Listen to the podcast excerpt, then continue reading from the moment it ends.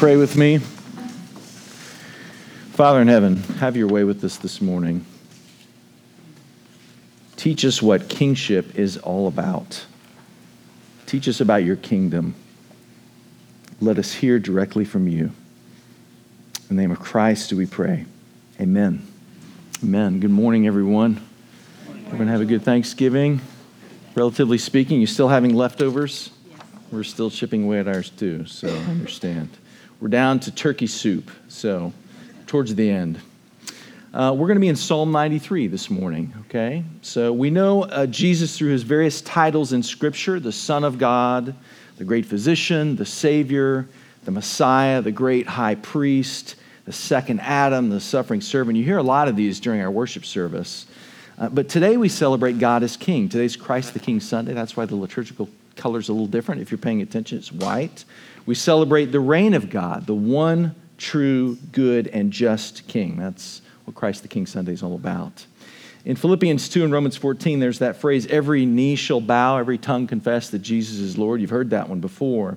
That's a picture of God as King, of Him as the sovereign over all creation and over the human heart but a king of a very different sort of kingdom that is not of this world. Think about the conversation we just heard between Pilate and Jesus uh, in our gospel reading about whether or not he's the king of the Jews and all this. There's a picture of two kingdoms going on there, isn't there?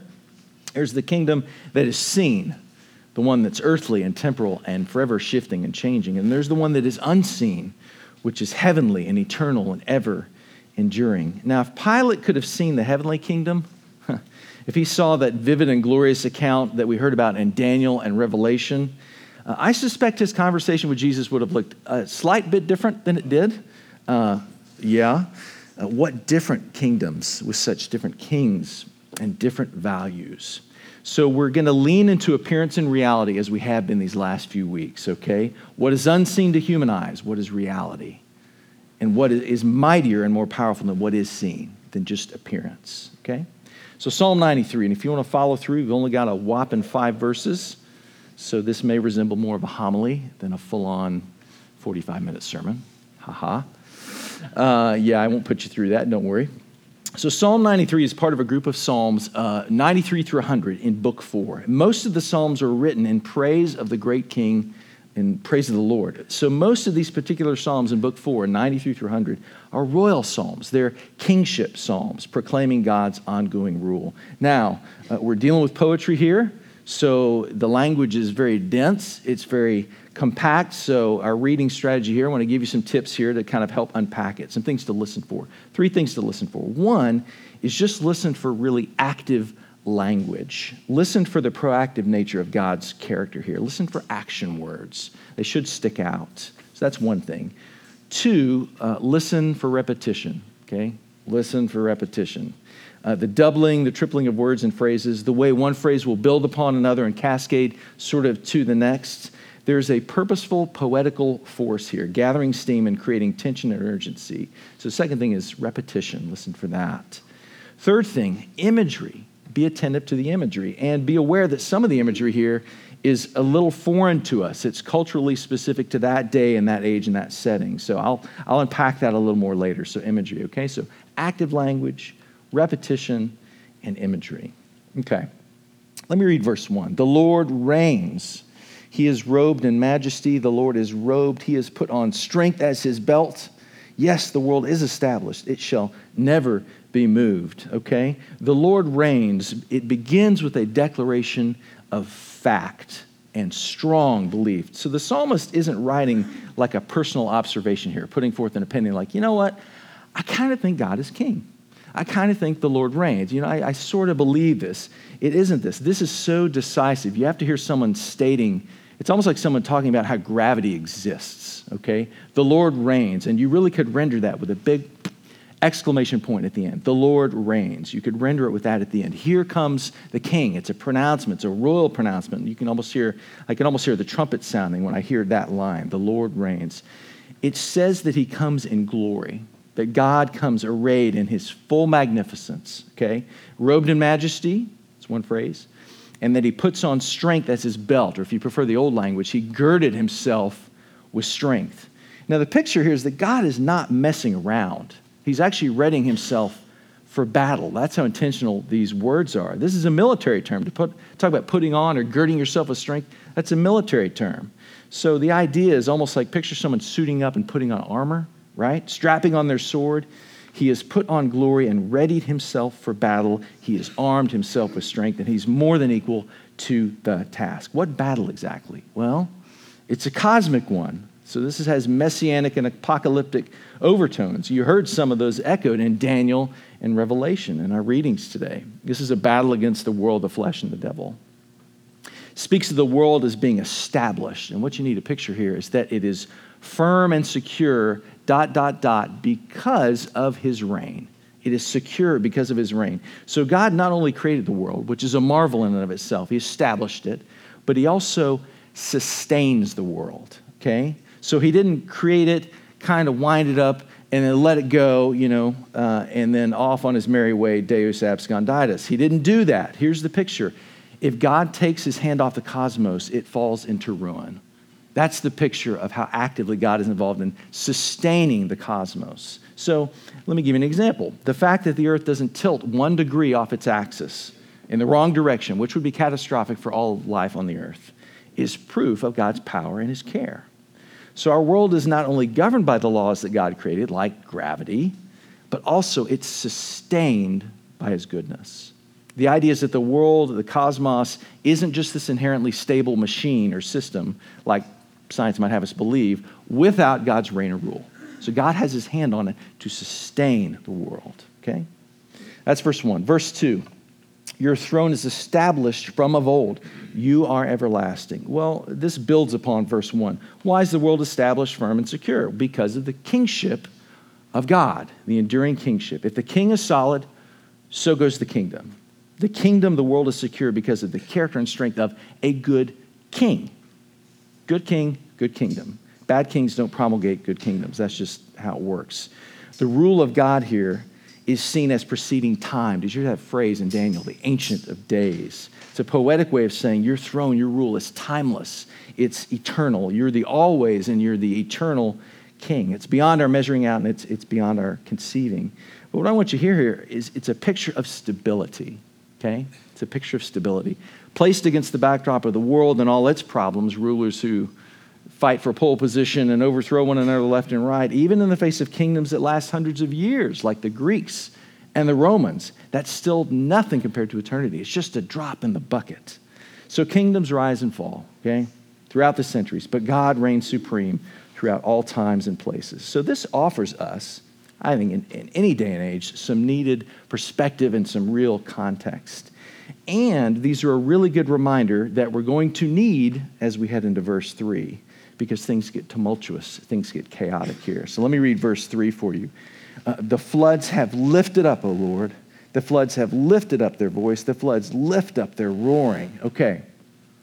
This is a picture of it is tumultuous, it is chaotic, it's a picture of opposition and of terror, which this, th- these images may be a little bit lost on us, but I'm going to try to build that out a little bit.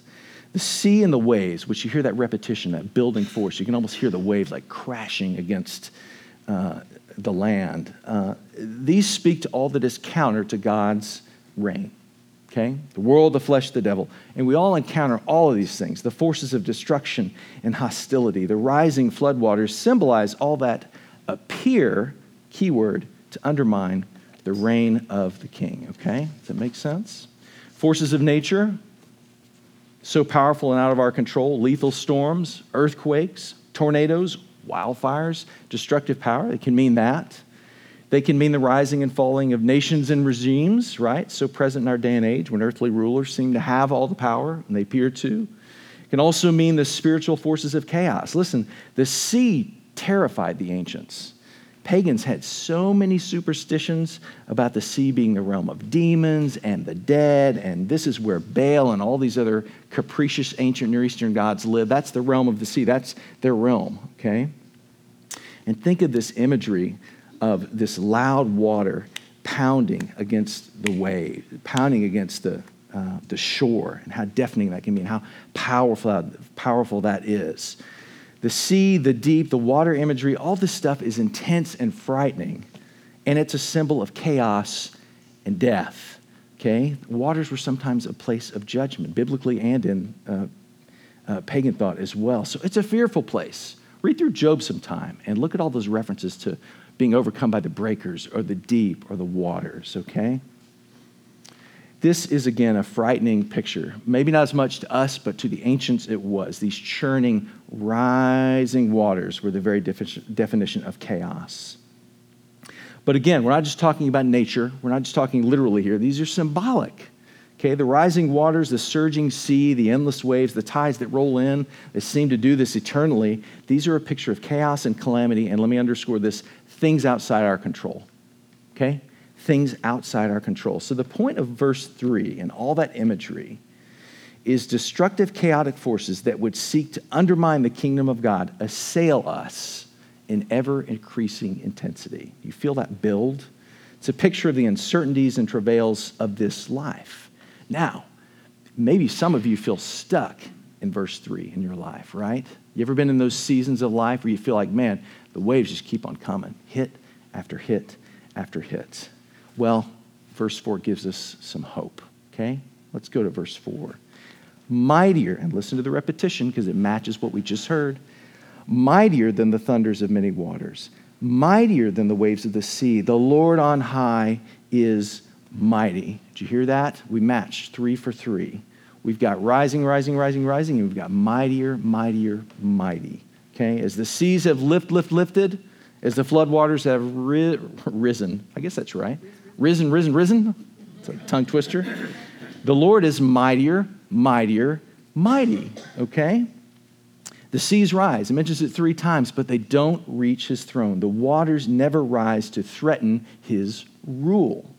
And that means what? Well, let me read you a quote from Keil and Delitzsch. Uh, all the raging of the world, therefore, will not be able to hinder the progress of the kingdom of God and its final breaking through to the glory of victory. The sea, with its mighty mass of waters, waves ceaselessly pressing against the solid land and foaming against the rocks, is an emblem, the hostile fury of the waves. Verse 4 ends with saying, The Lord on high is mighty. This is another way of telling us that God stands above the floodwaters of calamity. Okay, God is above this. He reigns over them. Notice his throne is above the waters, not below them, which means being in, in danger of being overwhelmed by the deep and the depths. That, that's like burial death imagery, but, but above it. Okay, showing his supremacy. There are other scriptures that speak of this. Let me read you Psalm 24, 1 to 2. You've heard this before, probably. The earth is the Lord's, okay, and everything in it, the world and all who live in it for he founded it on the seas and established it on the waters. God has always been Lord over the waters. Okay? We can go into Genesis 1 to see this. Think of God's creative activity, God hovering over the surface of the deep, bringing order from chaos. By his command, order and beauty come about in Genesis 1 in those primeval, primordial beginnings. And as a little polemical side note, there was an old Canaanite myth that Baal, Baal is, he's the storm god. He becomes king after he defeats Yam. Okay, Yam is the rebellious sea god, and they kind of go at it back and forth. So this is uh, the psalmist's way of sort of thumbing his nose at Baal and Yam, saying, you know what, uh, Baal isn't the real king of the seas, but I know who is. Okay, who's the real Lord over the seas, the water, the deep? It's not Baal. So it's alluding to an old pagan myth here and kind of christening it. So polemical, pretty clever. Love this. Uh, the point in verse 4 the waves rise and fall, often violently, right? But the tumult of the sea cannot reach his throne, it cannot disrupt his rule. Now, what is our call in that? What does that mean for us if that is true? Because of his kingship, we are called out upon the waters, like Peter. Come on. As in that popular song you may have heard the last year's Oceans, which is one of Eric's favorites. Um, called out on the water. Why? Why are we called out on the water? To be fishers of men, to be fishers of women, to be fishers of people, okay? Here's one quote uh, The church dwells in the sea. What? The church dwells in the sea, and the waves of tyranny, ambition, and malice beat furiously upon it. Think for a moment. You're going to have to use your imagination because if you look up here, it's not going to help you much. Uh, picture in an old cathedral, okay? If you look up at an old cathedral, the ceiling was meant to evoke the hull of a ship. So if you take a ship, flip it over, and look at the spines, almost the skeleton of the ship, it was intended to evoke the hull of a ship. Now, this is an allusion to the ark, okay? Salvation from the floodwaters, you bet. The church is the vehicle of salvation in a drowning world. Supposed to remind you of that? Yes, absolutely. Also, to remind us that the church dwells in the sea, okay? This sea, this world of chaos, guess what? That's our mission field. that's, that's our natural habitat, even though these waves beat against us. So, because of his kingship, we are called out on the waters like Peter, okay? To walk on water, okay? And called out on the water. Why? Yes, to walk, but to be fishers of men and women, to be fishers of people, okay? Let's build out verse 4 a little bit. Let's get to verse 5. Final verse, ending with a, a decisive bang. Uh, your decrees are very trustworthy. Holiness befits your house, O Lord, forevermore. You know, honestly, this is like a reaffirmation of everything that we heard in verse 1 in a sense. You know what bookends are? It's a little bit like a bookend. There's verse 1 and there's verse 5, and it's kind of like a bookend that reaffirms it. The world is established and firm. God's statutes are stand firm. There's that relationship again. Because of his reign, the world is firm and secure. So God's precepts, his statutes, his law are part and parcel of that reign. So his word never passes away and he upholds the world, okay? And there's such a strong connection between the law of God and his creation. And I'd encourage you to reflect on this psalm, but also Psalm 19 to explore that connection more this week. That's a really has a really shows the connection between the law of God and his creation, how this work together. So God reigns over creation, Verse 5 shows us that he reigns over humanity. His reign isn't born of this world, it's of a different kind entirely. So we can have comfort in the midst of tyrants, persecution. We can take heart and hope.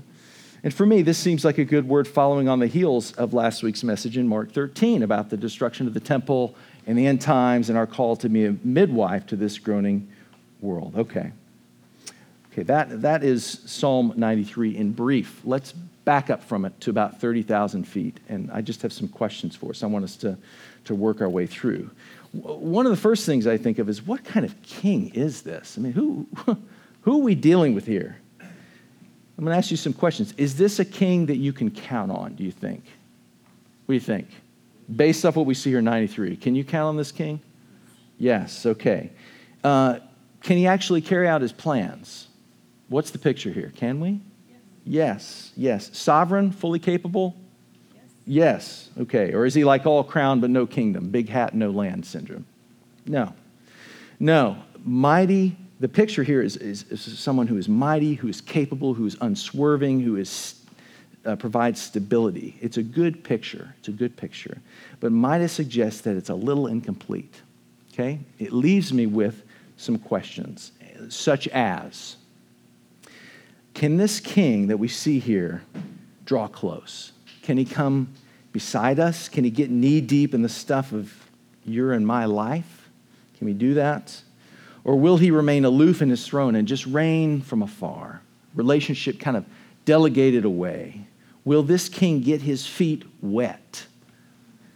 Will this king dirty his hands? Will this king, I mean, can we know him or is the divide simply too great? Now, I'm asking questions which I have an answer for. I keep saying that God is king and not to put a too fine a point on it, but to be more specific, who are we talking about here? Which member of the Trinity?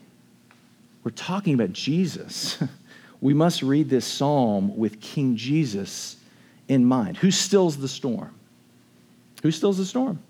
Jesus. Who is this man that the wind and the waves obey his command? That's an important question. That's a big Old Testament echo. Is it Baal the storm god? Is it Yam? No. It's Jesus, the mighty King supreme, who becomes low, who becomes small, and who becomes vulnerable. Leaving his rightful throne, which he did not have to do, he takes upon himself the worst that his kingdom can dish out upon him to reconcile us to him, to call us friends, to heal his kingdom, to welcome us into his family, to get his feet very wet in our stead. Let me bring this all together, and I'm going to read, I'm going to read Colossians uh, 1 16 to 20 because it just it, for me, it ties all this together. Jesus, the, the firstborn over all creation. So let me, let me read that to you. For in him all things were created, things in heaven and on earth, visible and invisible, whether thrones or powers or rulers or authorities, all things have been created through him and for him. He's before all things, and in him all things hold together.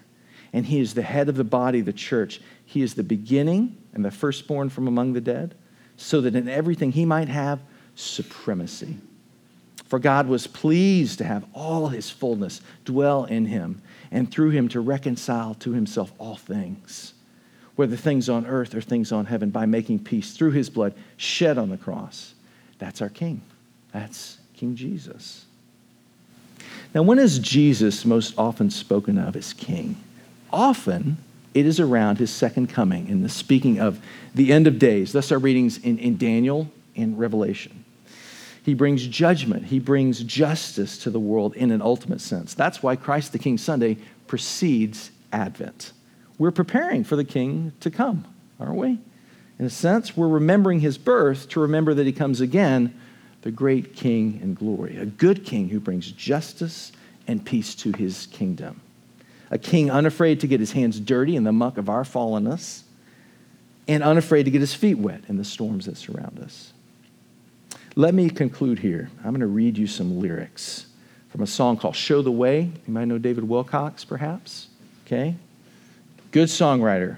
Worth, worth buying his stuff. That's my plug, okay? Um, I'm going to read you some of the lyrics from Show the Way because this is a great reminder that in the midst of the world's storms, God is still in control. He's still king over it all, even though it might look otherwise, okay? So we'll end here. You say you see no hope. You say you see no reason that we should dream that the world would ever change. You're saying love is foolish to believe because there'll always be some crazy with an army or a knife to wake you from your daydream and put fear back in your life.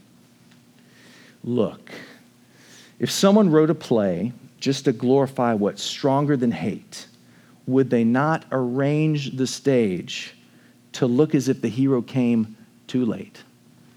He's almost in defeat. It's looking like the evil side will win, so on the edge of every seat from the moment that the whole thing begins. And here's the chorus that goes obviously more than once in the song It's love who makes the mortar, and it's love who stacked these stones. And it's love who made the stage here, although it might look like, look like we're alone in this scene set in shadows, like the night is here to stay. There's evil cast around us, but it's love that wrote the play. Read that last line again. There's evil cast around us, but it's love that wrote the play. There is a king that presides over this, despite what we see sometimes. Evil is around us, but love wrote the play. And that is our King of Kings. In the name of the Father, and the Son, and the Holy Spirit. Amen.